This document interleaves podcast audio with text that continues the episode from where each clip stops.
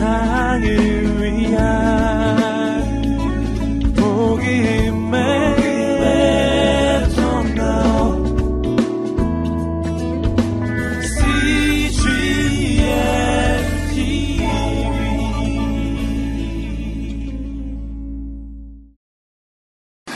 좋은 의도에서 시작된 일이 그 의도는 사라져버리고 그 의도와는 정반대의 상황과 결과를 맺어지는 경우가 있습니다.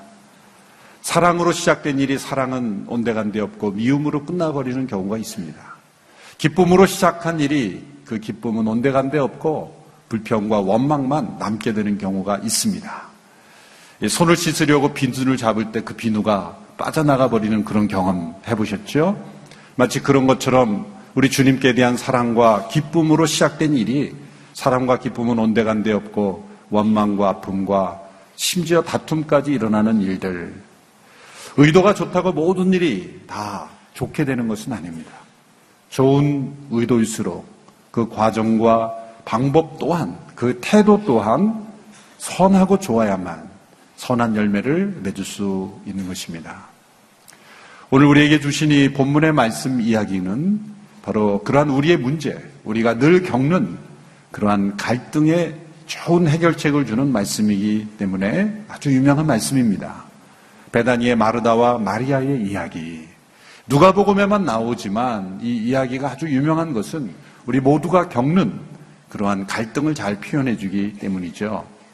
특별히 열심히 안에서 섬기는 분들은 마르다와 마리아 이야기만 해도 벌써 눈빛에 벌써 무슨 얘기할지 다 압니다.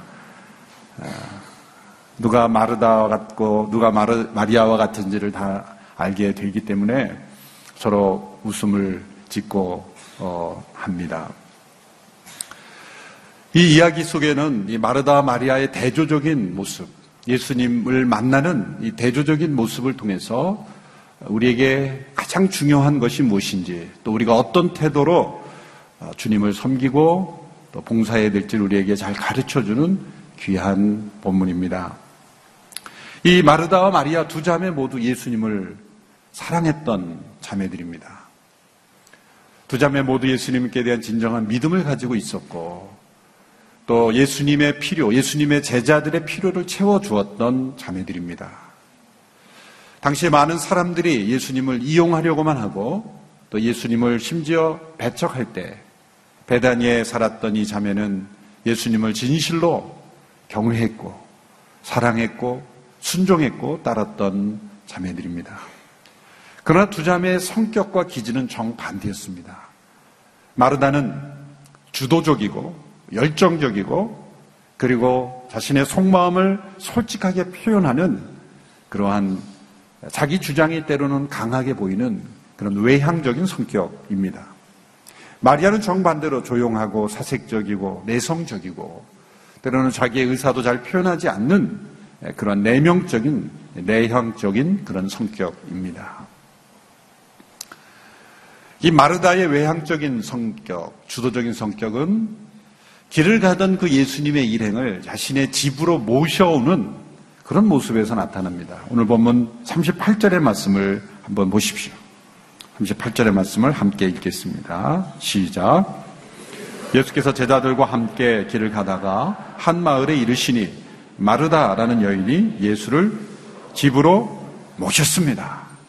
자, 예수님과 그 일행을 집으로 모신 것은 누굽니까? 마리아입니까? 마르다입니까? 마르다예요. 우리는 이 마르다를 무조건 나쁜 관점으로만 보기 쉬운데 절대 그런 관점으로 보시지 말기를 바랍니다. 주도적인 성격이 항상 나쁜 것으로만 보기 쉬운데 절대 그런 관점으로 봐서는 안 됩니다.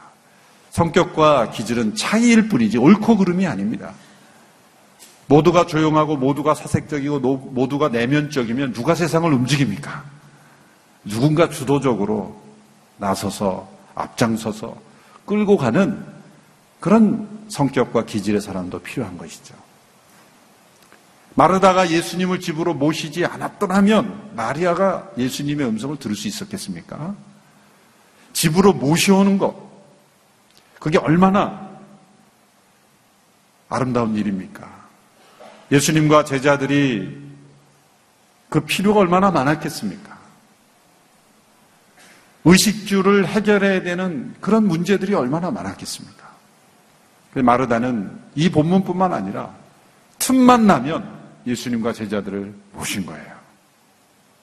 여러분, 배고픈 13명의 장정들을 먹고, 먹이고 채우는 건 쉬운 일이겠습니까? 여러분의 집에 13명의, 적어도 13명의 중년 남성들이 방문을 한다고 생각하십시오. 그거는 잠자는 일부터 식사를 준비하는 일까지 결코 쉬운 일이 아닐 겁니다. 그러나 그런 일을 조금 더 두려움 없이 담대하게 결단하고 초청하는 것. 이 마르다의 장점이죠. 외향적이고 주도적인 성격을 가진 사람이 할 수 있는 일입니다. 예수님과 제자들을 집으로 모신 마르다. 그는 예수님과 제자들을 최고로 대접해드리고 싶었습니다. 일상적으로 자기들이 집에서 먹는 그런 음식이 아니라 최고의 대접을 통해서 예수님께 최고의 만찬을 해드리고 싶었던 거죠. 그래서 아마 집에 있는 모든 요리책을 다 꺼냈을 거예요. 자기가 할 수 있는 최고의 그런 요리를 생각했을 겁니다. 또 테이블보도 바꾸고 또 빨래도 새로 다 해서 그 천도 다 갈고 혹시 잘지 모르니까 이불보도 다 갈고 디저트는 뭐로 할까 온통 머릿속에 어떻게 대접을 잘해 드릴 것인가 그런 관심으로 가득 차 있었던 것이죠. 그래서 동시에 해야 될 일들이 머릿속에 가득 차 있었던 겁니다. 마르다는 여장군처럼 모든 일을 씩씩하게 잘 해냈습니다. 드디어 예수님의 일행이 도착했습니다.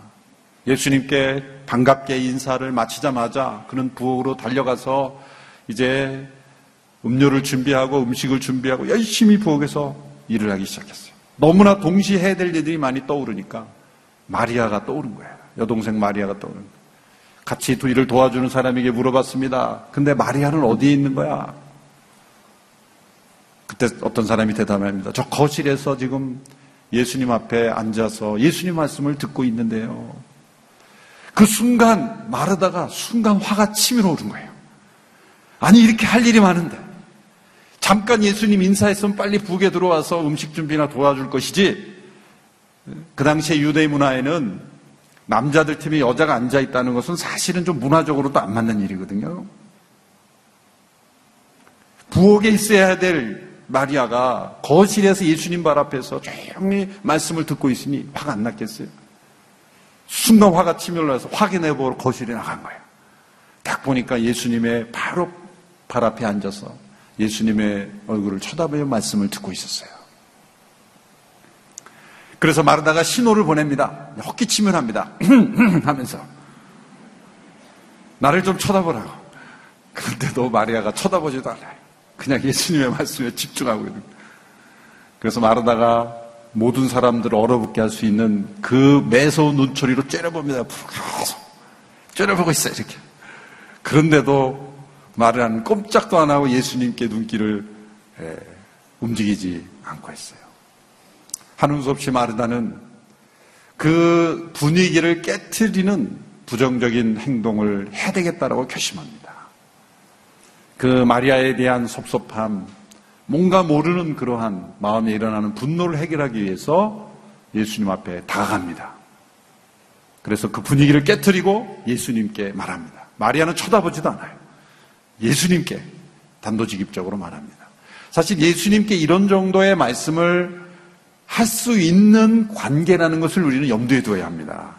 처음 만난 관계에서 마르다가 이렇게 예수님께 무리하게 말했다 이렇게 생각하면 안 되고 지금 예수님과의 관계는 처음 대면이 아니라 이미 사실 몇 차례 이상 어떻게 보면 예수님께서 이 베다니에 있는 나사로와 마르다 마리아의 home은 일종의 retreat 센터처럼 제자들이 머물러서 잠시 쉬고 음식도 공급받고 그러한 관계 속에서 이미 관계가 있었던 것으로 보는 것이 좋습니다.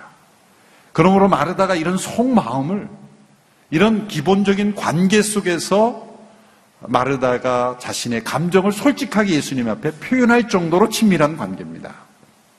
뭐라고 건의하는지를 한번 보십시오. 40절의 말씀입니다.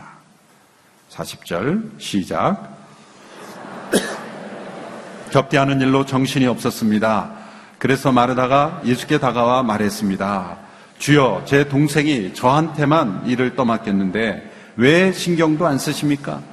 저를 좀 거두러 주라고 말씀해 주십시오. 마르다가 뭔가 억울한 거죠. 주여, 제 동생이 저한테만 일을 다 떠맡겼는데 왜 신경도 안 쓰십니까?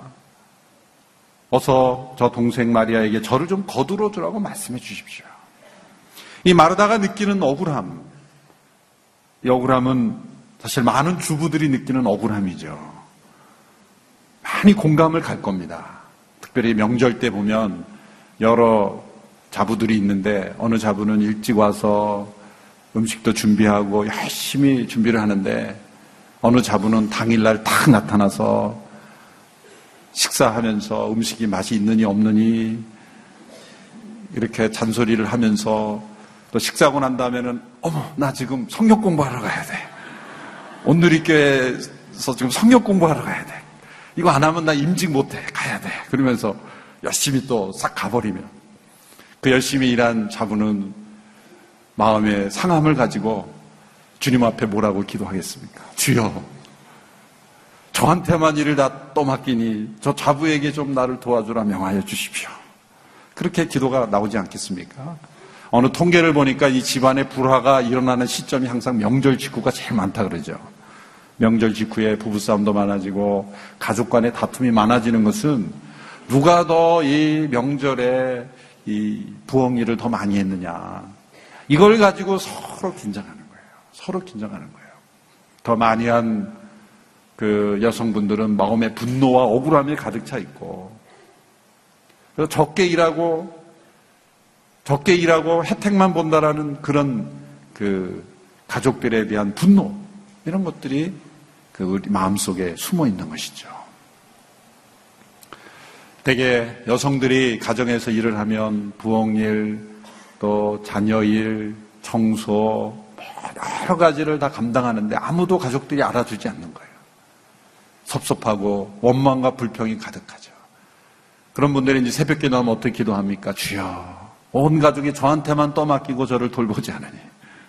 그런 이 마르다의 그 분노, 억울함, 그런 실망감이 가득 차 있을 수가 있는 것이죠. 교회 안에서도 봉사를 하면 아무도 이 일에 봉사하지 않으려고 할 때, 나에게만 모든 짐이 다 떠맡겨져 있을 때, 사실 마르다의 그러한 분노와 원망은 우리가 충분히 이해할 수가 있습니다. 그런데 예수님께서 마르다의 이 건의에 대해서 내리신 대답을 한번 보십시오. 41절, 42절의 말씀입니다. 함께 읽겠습니다. 시작. 주께 대답하셨습니다. 마르다야, 마르다야. 너는 많은 일로 염려하며 정신이 없구나. 그러나 꼭 필요한 것은 한 가지뿐이다. 마리아는 좋은 것을 선택했으니 결코 빼앗기지 않을 것이다. 예수님의 대답은 마르다의 기대와 전혀 다른 대답이었습니다. 마르다는 어떤 대답을 기대했습니까? 예수님께서 마리아에게 마리아야, 내가 여기 앉아 있는 것보다 빨리 가서 언니를 도와주는 것이 맞다. 가서 도와줘라. 그런 대답을 기대했을 겁니다. 그런데 마르다의 기대와는 달리 그녀에게 주신 대답은 정반대였습니다. 오히려 마르다의 문제를 지적하시고 교훈하시는 내용입니다. 마르다야, 마르다야. 이렇게 이름을 두 번 반복해 이름 부른 것은 아주 그 따뜻한 사랑과 관심을 보여주는 것이죠. 이 두 번 이름을 반복해 불렀다는 것에서 예수님의 어떤 마음이 느껴지는 것이죠. 기본적으로 예수님은 마르다가 지금 잘못하고 있다. 너는 지금 잘못된 일을 하고 있다라고 생각하는 것은 아닙니다. 예수님과 제자들을 대접하기 위해서 성실하게 준비하고 최선을 다해서 조금 더 열심히 준비하려고 하는 것 자체, 그것 자체, 그 섬김의 행위 자체를 예수님 비난하는 것이 아니에요. 그것이 잘못됐다라고 말씀하시는 것이 아닙니다. 대접하려는 마음, 섬기기 원하는 마음, 그 마음은 예수님이 귀중하게 보신다는 거예요. 마르다야, 마르다야. 기본적인 마르다에 대한 사랑과 관심을 가지고 계신 거예요.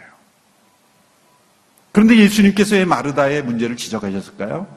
그것은 마르다를 단지, 단지 음식 준비해주고 끝나는 사람이 아니라 예수님의 제자로서 예수님은 생각하고 계시다는 거예요. 너가 나를 위해서 음식을 대접해 주는 것, 거기에서 끝나서는 안 된다. 너는 나의 제자다. 참된 제자라면 그 일을 할 때조차 이런 마음을 가지고 행해야 되는 것이다. 예수님은 마르다를 더 성숙한 예수님의 제자로 양육해 주시기 위해서 권면해 주시는 거예요. 너는 지금 잘못 행하고 있다, 잘못된 일을 하고 있다라고 지적하고 책망하시는 것이 아니라는 것을 우리는 잘 알아야 합니다. 예수님은 마르다의 섬김 자체를 기뻐하셨고 칭찬하셨고 받아들여 주시는 거예요. 그러나 그것 이상의 성숙한 옳은 동기를 가지고 지금 섬기지만 그 과정의 마음과 태도도 옳아야 진정한 주님의 제자가 될 수 있다는 것을 예수님은 가르쳐 주시기 위해서 마르다의 따뜻한 권면을 지금 해주시고 계신 것입니다. 예수님께서는 섬김에 앞장서는 이 마르다가 지금 빠져 있는 마음의 문제를 지적하신 거죠. 첫째, 이 마르다가 빠져 있는 섬기면서 빠진 마음의 문제는 뭡니까? 첫째는 그는 섬김의 일을 하면서 정신이 없어졌다는 거죠. 개혁개정 번역에서는 마음이 분주해졌다. 그 번역이 훨씬 더 좋은 것 같아요. 마음이 분주해졌다. 정신이 없어졌다. 때로 우리는 올바른 동기로, 선한 동기로 섬깁니다. 어떤 일을 합니다. 그런데 그 일로 인해서 우리가 마음이 분주해지고 우리의 마음이 방심해지기 시작할 때 분명히 선한 동기로 시작했지만 그 과정 속에 우리는 그 선한 동기와 목적을 잃어버릴 수가 있다는 거죠. 사랑과 기쁨으로 시작됐지만 우리의 마음속에 들어오지 말아야 될 부정적인 마음이 들어올 수 있다는 것이죠. 유진 피터슨이라는 목사님은 분주함이란 섬기는 사람들에게 있어서 이 분주함이란 헌신의 표시가 아니라 배신의 표시다. 그런 무서운 말씀을 했습니다. 우리가 섬기면서 마음이 분주해지는 것은 하나님을 위하여 섬긴다고 하지만 그것은 신성 모독적인 행동이다. 하나님을 모독하는 행위다. 그런 무서운 말을 했습니다. 그분은 왜 우리가 섬기면서 마음이 분주해지는가를 두 가지 이유를 들어 설명합니다. 첫 번째는 마음이 분주해지는 이유는 자기가 중요한 인물이 되고 싶어 할 때 마음이 분주해진다. 그 일을 통해서 자기가 중요한 인물이 돼야 돼. 그러니까 더 일을 잘해야 되고 많이 해야 되고 더 분주하게 하고 싶은 그런 욕심이 일어나는 것, 그 분주함은 자기가 중요한 인물이 되고 싶어 할 때 분주해진다. 자기가 중요한 인물이 되고 싶은 마음이 없다면 그런 지나친 분주함은 생기지 않을 것이다.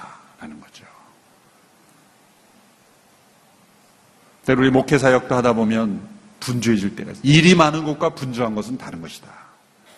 일이 많아도 분주하지 않을 수 있어요. 근데 일이 적어도 굉장히 분주할 수 있어요. 왜 분주함이라는 게 들어올까요? 왜 정신이 없어질까요? 자기가 중요한 인물이 되고 싶어 할 때. 두 번째 이유는 게으르기 때문에 분주하다. 그런 표현을 썼어요. 역설적인 거죠. 부지런하기 때문에 분주한 것이 아니라 게으르기 때문에 분주하다. 그게 뭐 어떤 말이냐면 정말 중요한 것. 내가 포기할 수, 하면 안 되는 것. 그 목적에 합당한 일을 이루기 위해서 반드시 해야 될 본질적인 것들, 그러한 본질적인 것들에 게으르게 되면 불필요한 것들이 우리의 삶을 채워버린다는 거예요. 하지 않아도 된 일들이 우리의 삶을 뒤덮어버린다는 거죠. 그래서 우리는 분주해진다는 거예요. 정말 꼭 해야 될 일이 무엇인가, 그 해야 될 일에 집중하는 일에 부지런하고 그 일에 게으르지 않으면 하지 않아도 되는 일을 하지 않아도 되는데 정말 본질적인 일을 게으르기 때문에 본질적이지 않은 일이 우리의 삶에 치고 들어온다. 그래서 우리는 게으르기 때문에 분주해진다. 굉장한 깊은 영적 통찰력을 가진 그런 유진 피터슨의 목사님의 지적입니다. 마르다는 분명 선한 의도를 가지고 예수님과 제자들을 대접하기 위해서 일을 시작했습니다. 그런데 어쩌면 마음 한구석에 마르다는 자기가 중요한 인물이 되고 싶었을지도 몰라요. 그리고 더 중요한 것을 잃어버리고 그보다 중요하지 않은 일에 더 마음이 분주해짐으로 인해서 마르다의 마음에 방심하게 된 것입니다. 그래서 두 번째 문제가 생긴 거죠. 예수님이 마르다의 문제를 지적합니다. 내가 많은 일로 지금 염려가 가득 차 있구나. 이 염려하는 것. 마르다는 둘째로 일로 인해서 마음에 염려가 가득해져 있다는 거예요. 여러분, 염려는 불신의 증거입니다. 아무것도 염려하지 말라. 성경에 보면 염려하지 말라는 것이 300번 이상 등장합니다. 염려 자체가 우리에게 영적인 악이라는 것을 보여주는 것이죠. 염려는 우리는 하찮게 생각합니다. 그러나 그 염려의 뿌리에 들어가 보면 불신이 있고 죄가 들어있어요. 그러니까 올스와, 오스왈드 챔버스라는 그런 귀한 목사님이 쓰신 주님은 나의 최고봉이다. 그런 그 묵상집에 보면 이런 염려에 대한 이런 문장이 있습니다. 제가 한번 읽어보겠습니다.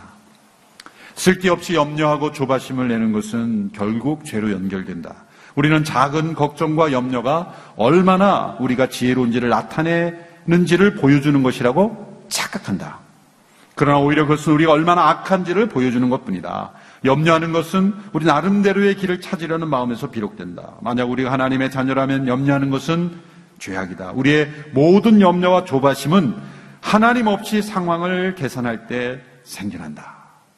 염려는 하나님을 배제하고 상황을 생각할 때 일어나기 때문에 염려는 죄악이다. 라는 것이죠. 죄를 범하는 것이다. 진정한 관심과 염려는 다르죠. 진정이 우리 관심을 기울이는 것은 그 문제에 집중하는 거예요.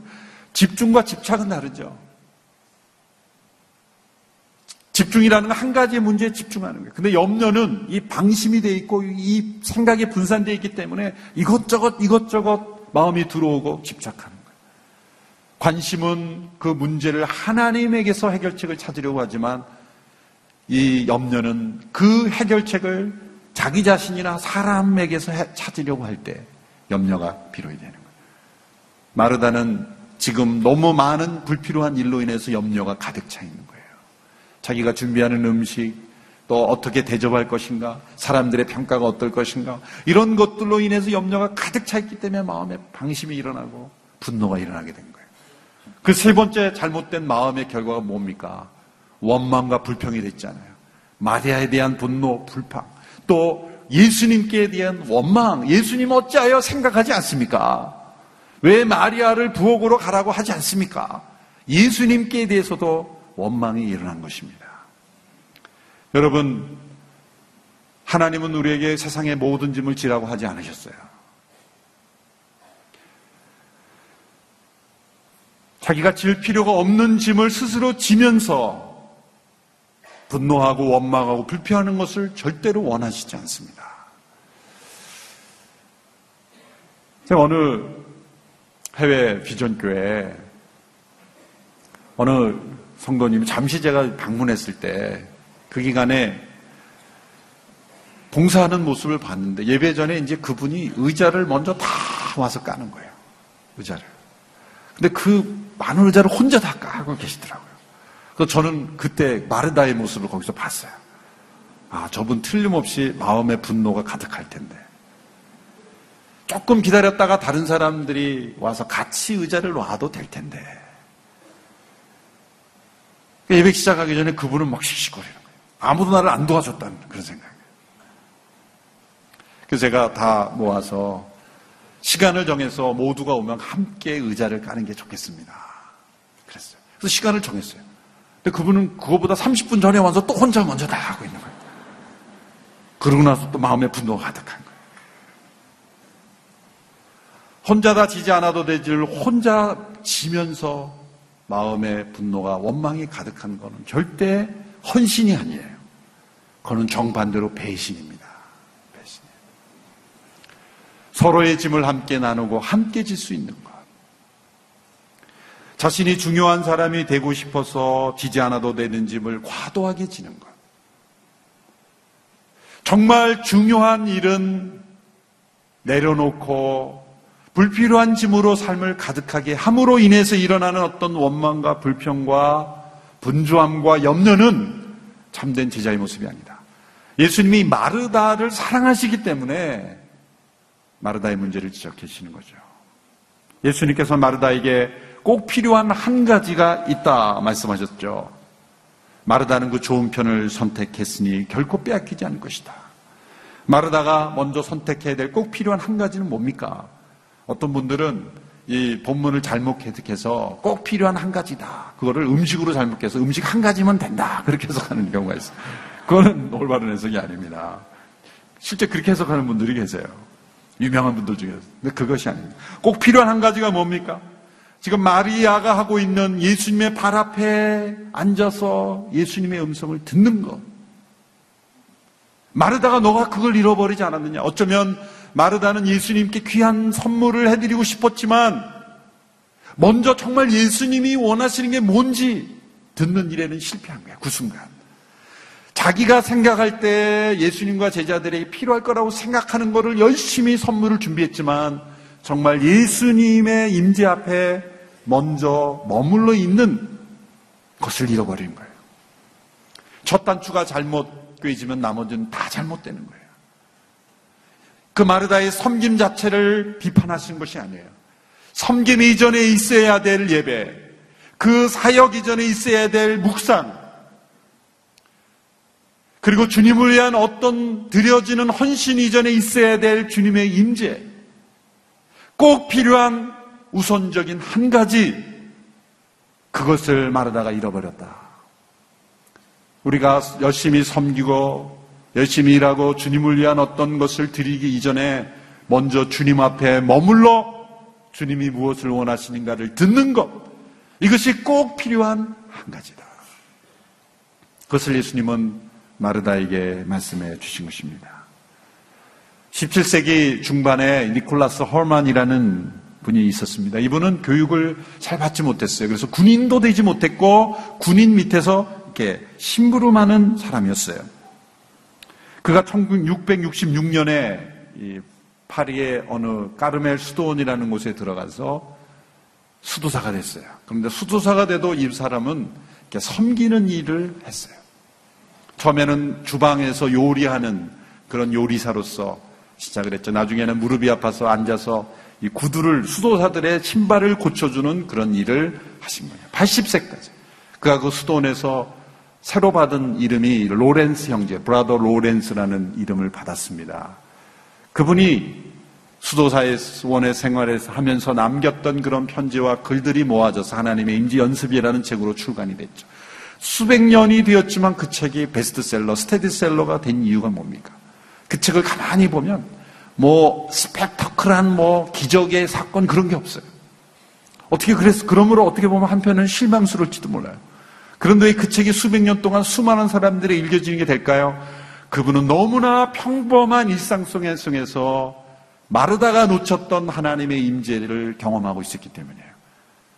그는 수많은 여성들이 들어가기 힘들어하는 부엌에서 수많은 사람들이 힘들어하는 그런 다른 사람의 신발을 고쳐주는 일을 하면서 오히려 그는 하나님의 임재께 깊은 감동을 느꼈다는. 그 책의 일부를 그가 어떤 고백을 했는지를 한번 보면 이렇습니다. 나는 하나님께 대한 사랑을 인하여 프라이팬에 조그만 오믈렛을 뒤집었다. 그 일이 끝나고 달리 할 일이 없을 때는 바닥에 엎드려 그 오믈렛을 만드는 은혜를 주신 하나님을 경배했다. 그리고 나는 왕보다 더 행복한 마음으로 일어났다. 아무 일도 할 수 없을 때는 하나님께 대한 사랑을 인하여 지푸라기 하나만을 들어도 좋았다. 여러분 프라이팬에 계란을 뒤집으면서 그는 하나님의 임재를 경험했다는 거예요.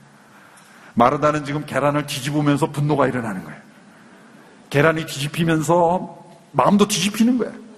이건 마르다가 와서 해줘야 내가 지금 다른 일을 에?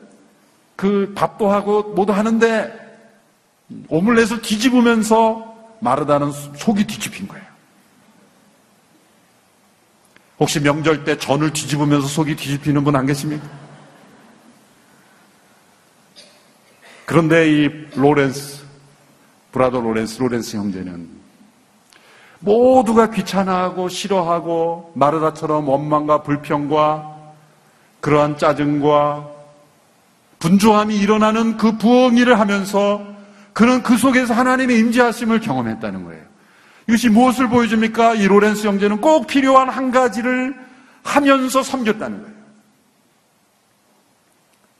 마르다가 놓쳤던 꼭 필요한 한 가지.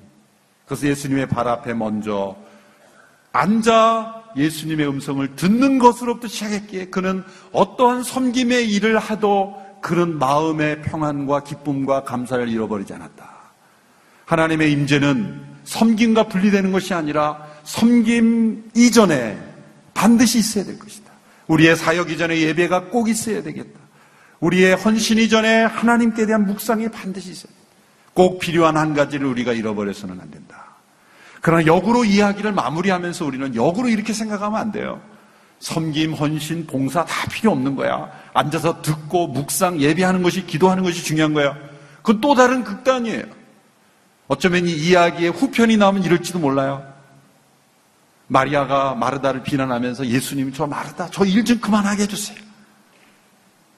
저 마르다로 하여금 저처럼 앉아서 듣게 해, 듣, 들으라고 말해주세요. 그러면 예수님 뭐라 할까요? 마르다야, 너에게 꼭 필요한 가지가 있다. 너는 이제 충분하니 나가서 좀 섬겨라. 우리는 마르다를 비난할 것이 아니라 마르다의 그 섬김 속에서 밑 빠뜨린 것을 우리는 채워야 돼요. 오히려 우리는 한편으로는 마리아처럼 예수님의 발 앞에 듣는 그런 일에는 너무나 잘하면서 어쩌면 부엌으로 가서 다른 사람들을 섬기는 그런 일은 또 빠뜨려 버릴 수가 있는 거예요. 균형이 중요한 거예요. 그러면 결론은 우리는 마리아처럼 묵상하고 주님의 임재를 사모하며 동시에 마르다처럼 일할 수 있어야 돼요.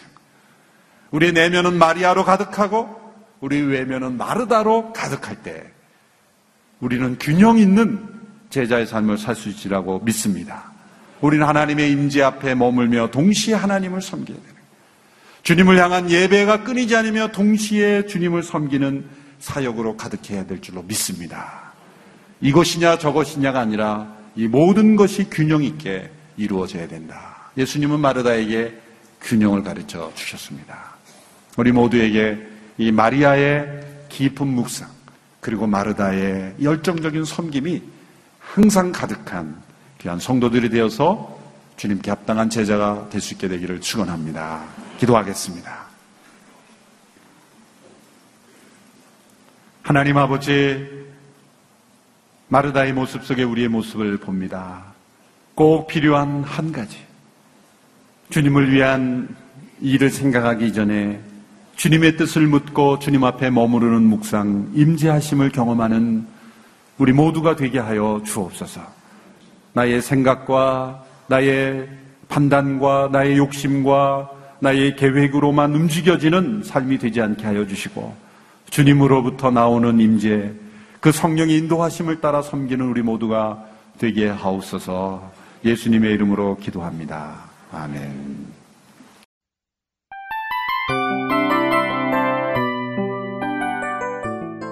이 프로그램은 청취자 여러분의 소중한 후원으로 제작됩니다.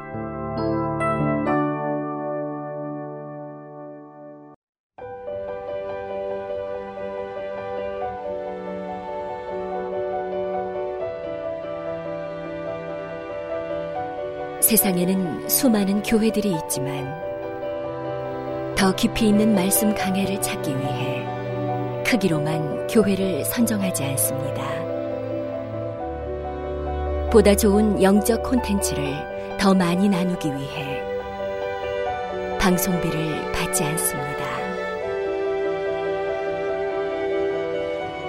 1년 365일 복음만 전하고 싶어서 우리는 광고를 하지 않습니다. 온누리의 복음을 땅끝까지 CGN TV와 함께 땅끝 성교사가 되주세요